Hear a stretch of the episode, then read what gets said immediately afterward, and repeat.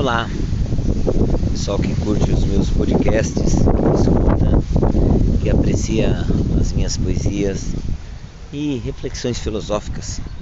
Já fazia um tempo que eu não gravava e aí eu resolvi gravar esse episódio hoje, na sexta-feira, dia 11 de fevereiro. Algumas coisas eu gostaria de comentar nesse podcast. Primeiro, essa semana foi uma semana intensa de trabalho e entre alguns temas que eu abordei com os alunos, é, um dos que eu mais apreciei foi a questão da, é, da juventude. Né? Então eu trouxe para eles falarem, opinarem, dizerem o que sentem, o que acham, o que esperam sobre a juventude. E foi um, discussões interessantes, né? Desde alguns que falaram que a juventude é um momento que nos permite fazer, expressão dada por eles, fazer merda, né? E não deixa de ser.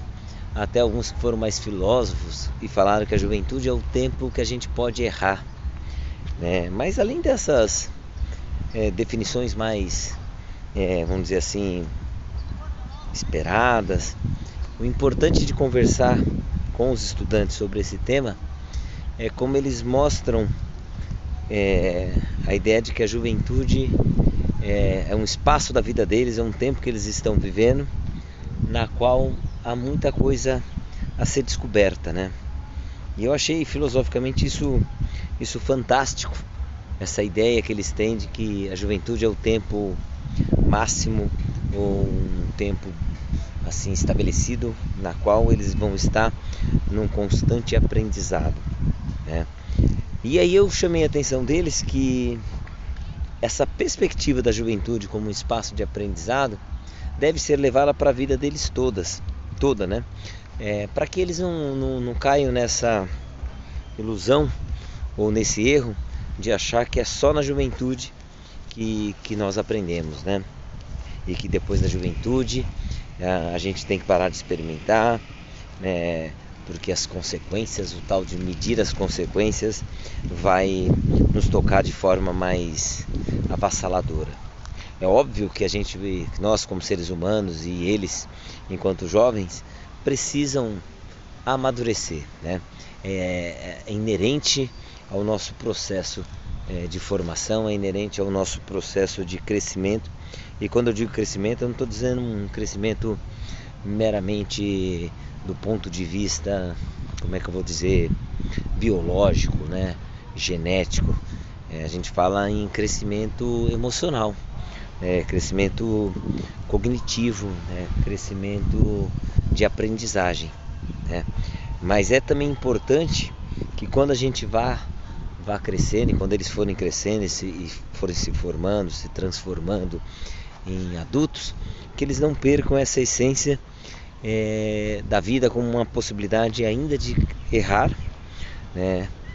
não propositalmente, porque a gente não precisa nem do propósito de errar, né? Viver já é um constante erro, né? Mesmo que seja em busca de acertos, mas que a gente se permita errar e, sobretudo, que a gente entenda que é sim e será sempre em nossas vidas tempos de aprender.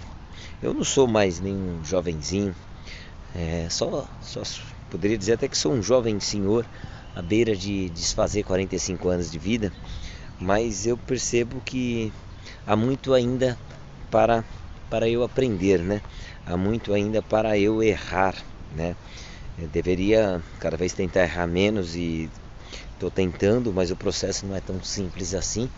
Mas não é por causa dos erros, não é por causa da idade, não é por causa do tempo que eu devo perder a vontade e o desejo de aprender. Né?